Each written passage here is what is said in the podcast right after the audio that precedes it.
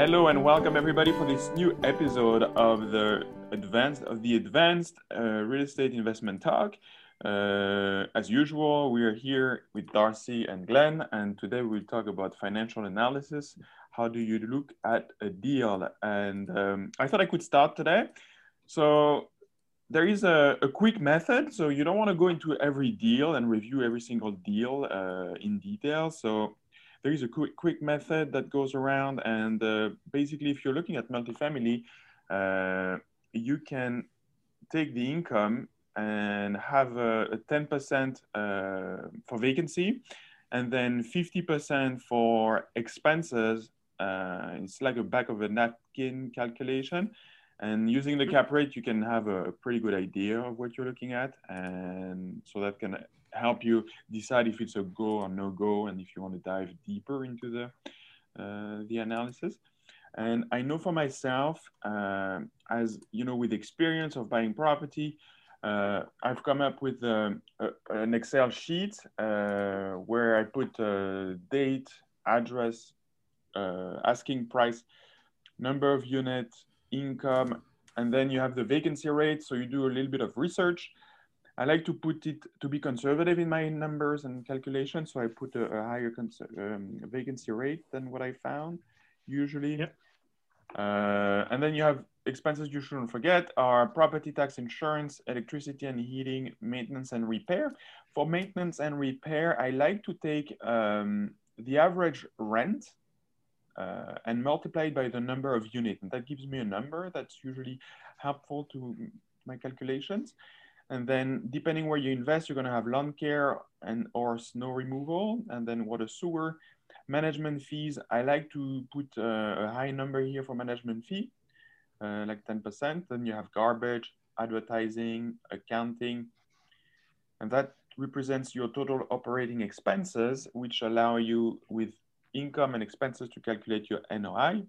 And based on the NOI, you can calculate the cap rate and also your cash on cash return, which are uh, uh, once you have the the numbers from the the mortgage, you can calculate your cash on cash return, which is, uh, as you may know, um, the, the the return you make after you you factor in the payment of principal and interest on the on the mortgage. So so that would be my contribution for this. That's uh, the way I do it. Uh, Darcy, Corey, how, how long does it take you to do that? I bet everyone listening is going, well, that sounds like pretty complicated, but you're doing shorthand. How long does it take you to assess a property? A realtor sends you a listing, you run it through your process. Are you if I do the hours? first method, the first method yeah. takes me uh, yeah two minutes, and that more in depth one, it doesn't take too too long, uh, maybe 15 to 20 yeah. minutes. So describe for me, because I, I think I can see what you're doing, but you get something pops up on your internet. You just go to your kitchen table, grab a pencil really quickly on the side of the listing brochure, and you're just, how long does it take? You just write down the gross, write down your net, subtract 10%, 40%, or 10%, 50%. What's that 40% look like at the end, right? Yeah. Pretty close? Yeah. And then what happens if you like it? You come out with a number, you go, yeah, I could finance that. I could finance 2.3 million with that 40% that's left with a little bit left over. Is that kind of how you do it? Yeah, and then I get back to the the, the agent with questions if I find um, uh, there are some unknowns and yeah. to, to refine my calculations and yeah and then uh, yeah then that's it. Yeah. Well the, the, there's so many. I don't know what your inbox looks like but you know realtors got to eat. And it's not a huge amount of properties transacting, but you can get, I don't know, uh, I can get somewhere upwards of 30, 50 a day on some days yep. of, and it's, you go, the thing is you, you could miss something that's really good because you just don't have time to look at it, which is terrible. So I have a few guys in our markets that just sort of screen them for me. You know, they know what I'm looking for. So I'm not assessing ones that just don't make any kind of sense or ones that are out of my range. 100 million for three concrete towers in downtown Calgary. Well, I'm not playing there. Uh, you know, it's nice. I love to see what those are going for by suite or what cap rate looks like because those are the same cap rates that um, banks might use or ask about mine. But it's a totally different product. It's like comparing my Ford F-150 to a, the you know Tesla truck. They're in a different category. Um, for our part, mine is really pretty close to what you're doing. I just, I just want speed with these things. I want to know if it's worth wasting another minute on. So you're you're back of the envelope. I'm doing that really quickly. Uh, same kind of deal. We've created a little Excel spreadsheet, and I don't know. There might be fire, the wheel, and the Bernoulli effect, so we can fly, and then Excel spreadsheets as innovations for humans. It is the best, cheapest, straight up tool to use. I don't know how many people use them for everything. They're remarkable. My bookkeeper uses it for everything. She doesn't even write in Word. She just uses Excel spreadsheets. That's all she talks like money language anyhow. I do Excel spreadsheet, kind of the same deal. Um, and it looks kind of the same. We could just drop in the price and it calculates out the rest. I fill in a handful of, of cells and we backloaded it so it knows our expenses, what it costs to run my office per suite, what my book uh, bookkeepers cost per year. And I just, you know, that cost per suite, we've kind of calculated out across a bunch of properties. So I can get a pretty close idea within about 10 minutes if it's worth my, wasting my time on. But for listeners that are just arriving or feel like they've fallen down a hole, um, I should explain capitalization rates. That cap rate that gets tossed around a lot, um, it's shorthand. It's just a way to compare two disparate properties. You got a, a five suiter with a pitched roof on a residential, uh, you know, uh, property, and a shopping mall. Which one makes more money? You know, if you, there, you don't think they're comparable, but if you find a a, uh, a rate that can compare cash flow or compare money after. That's what the capitalization rate is. And it gets tossed around by realtors a lot, but you don't know what's into it and how it's arrived at. So they might say your market is, you know, things are selling at a five and a half or six cap. That's pretty common or lower. In Vancouver here, it's now 2.3. The lower the capitalization rate, the smaller the number you're dividing into the bigger number, you know, the bigger the valuation you're going to get out of it. So if you're buying it at 10 cap or 15 cap, you're buying a lot of value. If you're buying it at two or three cap, it's a really expensive property. That's why I like the the you know the back of the napkin calculation where you do your calculation with uh, yeah. a 10% vacancy and 50% uh, expenses and then that way you have a net operating income and then you have the local cap rate or the cap rate used by the agent and that way you can use those two to come back with a back offer with uh, uh, a, value for the property that uh, that's maybe mm-hmm. different from what they, they are offering. Yeah. And the capitalization really... rate, I've, I've heard it defined as if you buy the property cash, this is the rate of return, basically, the cap rate. Yep. Yeah. So it's worth it's worth knowing that that cap rate's highly manipulated because of what they're loading on for expenses, what they project for income, and to you know um, take that old uh, uh, axiom about lies. There's lies, there's uh, uh statistics, and then there's you know worse. Projections or pro forma statements are the worst kind of lies ever because they are just fantasies that yeah, trying to catch your attention you can even fool yourself. You can make the yeah. numbers mm-hmm. be whatever you want them to be to make it into a deal. Yep. Um, so, yeah. And if you're talking getting numbers from somebody else, they may have already done that, and then you've added your own extra pain to yourself onto it, and you've made this something that isn't worth buying something to buy. Yeah. So, Glenn, how do you you so you do a ton of properties. yeah. So I have we're not we're not a video podcast, but I keep I have a little sheet, super super simple to do an original um, analysis. And basically, it's the same thing as sort of Ari was like, you know, just simple things. So I only talk about the things that are kind of unique to my sheet. You know, it's the regular sort of things you're looking for. Is I keep um, one number I keep on here is the purchase price plus reno divided by the ARV because for me, I want to make sure that if this is going to be a, a BRRRR property, that I can refinance at the right rate. So I need a certain ARV based on purchase and reno. So I have can that you number. Can you define the ARV for our listeners? Oh yeah, the after repair value. And if we're going to talk into after repair value, um, the, that's one of the hardest things to accurately calculate. Um, so a lot of my time, I, I buy almost everything with a renovation. So when you're calculating uh, the ARV, uh, the, the, easy way to do it is just to go to one of those sites, realtor.com, Zillow, Trulia. They'll tell you what they think it's worth, but it's not worth anything because all they've done is went this neighborhood, a three bedroom, two bath, that's worth this much, right? It, they don't know the condition of the house. They don't know you know what it is like it's it, it's not even it's kind of their current value but it doesn't mean anything because they never seen inside the house so um, what you really want to do that's one of the early mistakes people use those for comps. You want to pay for software. You want to pay for like REIPro um, PropStream one of those sort of softwares that you're going to pull comps. I used to have a free one online but it went down and probably got bought by somebody. But you want comparables and, and then what takes the time is to look through them. So i have uh, it's a three step sort of process. I first just fill out this quick little sheet it's like seven numbers I need, right? Boom, boom, boom, boom, boom. I can fill that out in 60 seconds. Usually I can just go to, you know, uh, one of those sites, realtor.com, Zillow, whatever, just to get property tax insurance stuff. Fill it out really fast. Are we even close? Are we in the ballpark? Okay, we are. That sheet goes pins up on the board. And then I have also a pile I'll say what it's called, but it's ju- the junk deals. And so I keep them there just so I don't redo anything because I get deals multiple times. Um, yeah.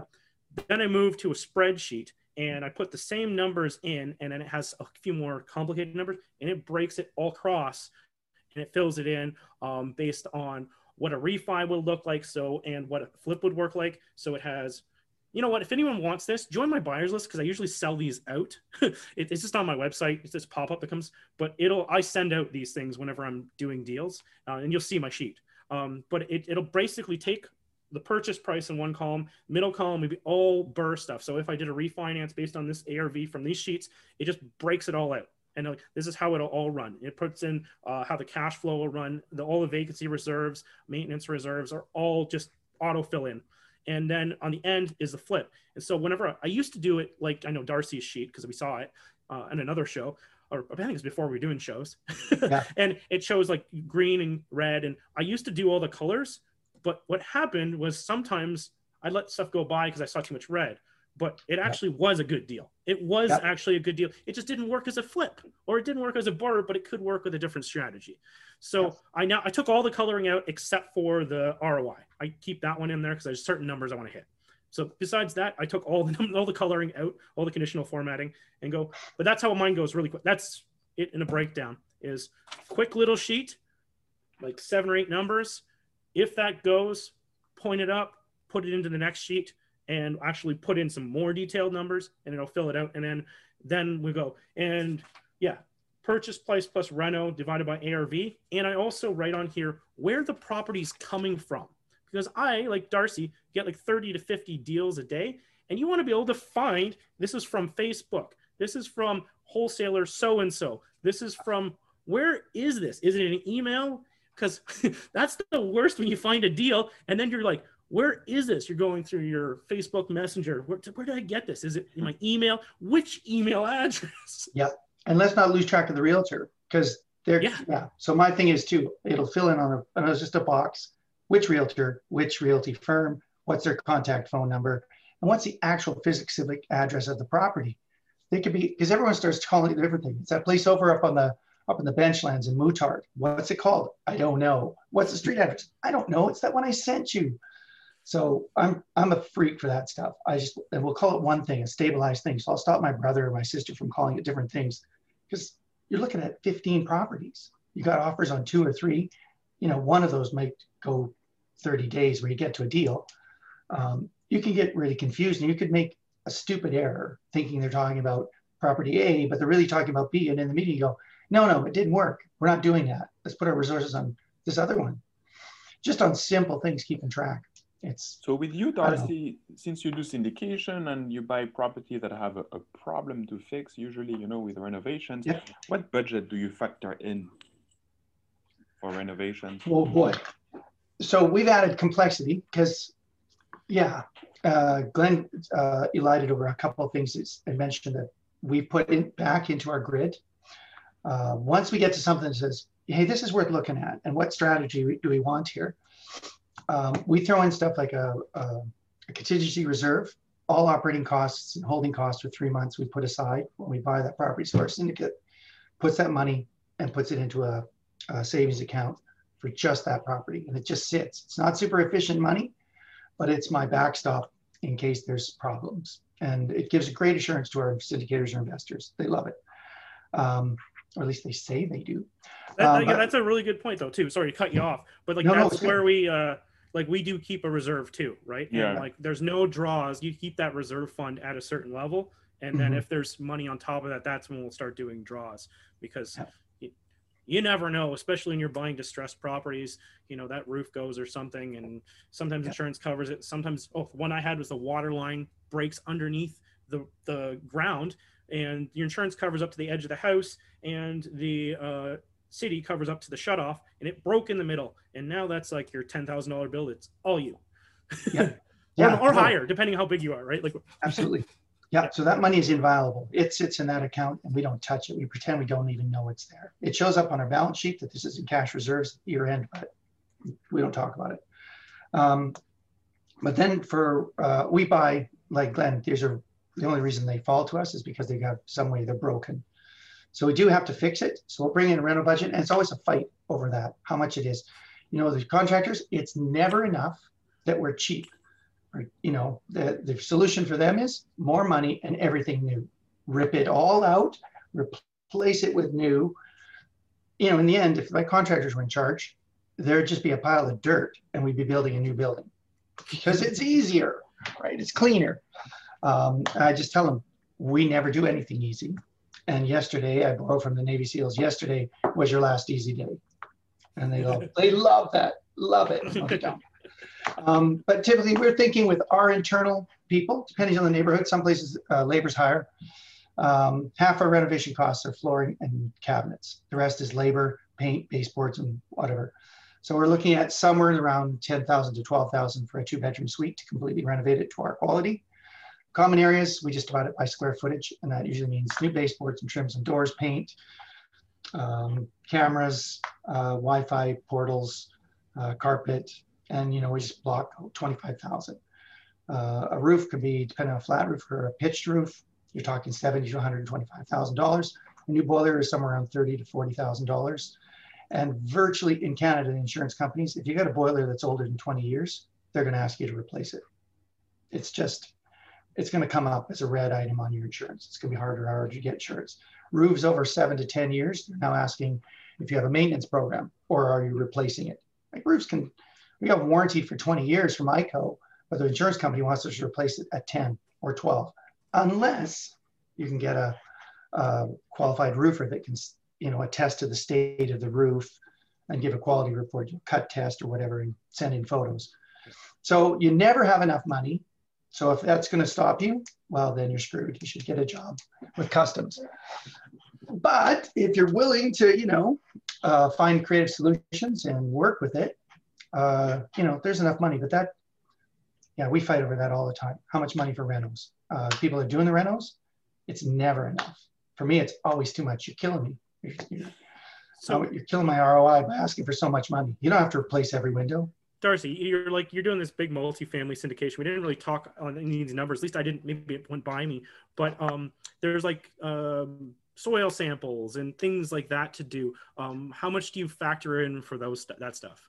That's good. Okay, so our closing costs. It depends on what jurisdiction. So if we're buying in Ontario, there's a transfer cost for uh, taxes. Ontario's a high tax regime. So is BC, but Alberta, we're buying a two million dollar property, and the transfer tax the transfer tax on that is 50 bucks.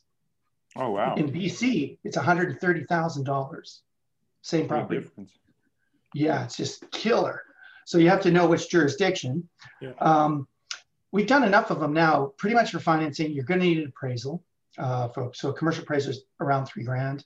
Uh, phase one survey. A phase one is just an oral history of the property. They go back to your city records, photographs. They want to find out if there was ever a dry cleaner, uh, storage tanks, bunker fuel, heating fuel, gas stations, transportation yards, railroads, anything that might have had treated timbers, oil, uh, benzene, paint, paint thinner, or um, uh, dry cleaning fluids going into that soil on that property or on the adjacent property. And in every region, those are hooked up to the provincial databases of water tables. So every time there's a drilling program or a report, they pin the they pin the maps in that region and say, report was done at this date. This is what we found. We found low, low concentrations of lead, or we found benzene here. And they know which way the water's going, always to the river or the lake. Yeah. So based on that, you might get a phase two, which is you need to drill and confirm that soil is good. Because banks are not going to take on the liability of a polluted property. It's just crushing. It could be I've hundreds heard of thousands about dollars. like certain places, like uh, I heard parts of London, certain subdivisions, like London, Ontario, that Yeah. they're um, they have you have to drill down, or they, they do a core sample sort of Yeah. down it, and they're, but they're looking for uh, artifacts and stuff of Indian burial Oh, Yeah, ground that stuff. too.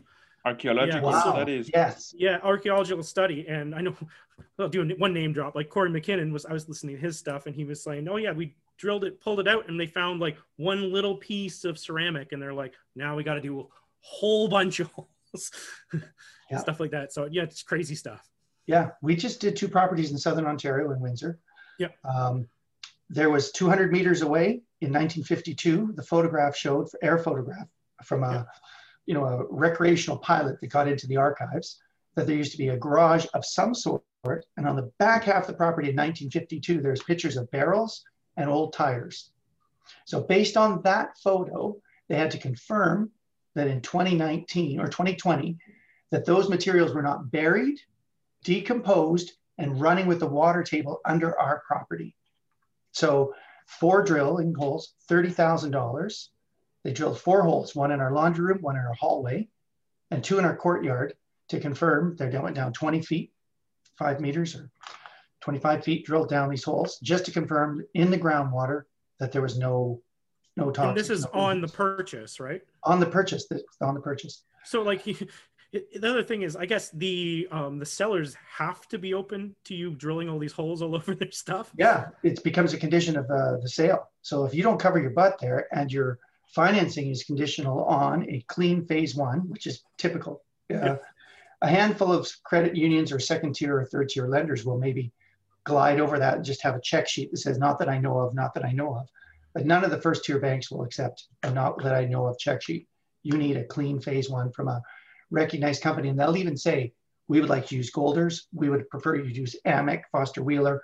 We would prefer to use these companies. You can't, you know, so they're pretty prescriptive with it. They accept from these people.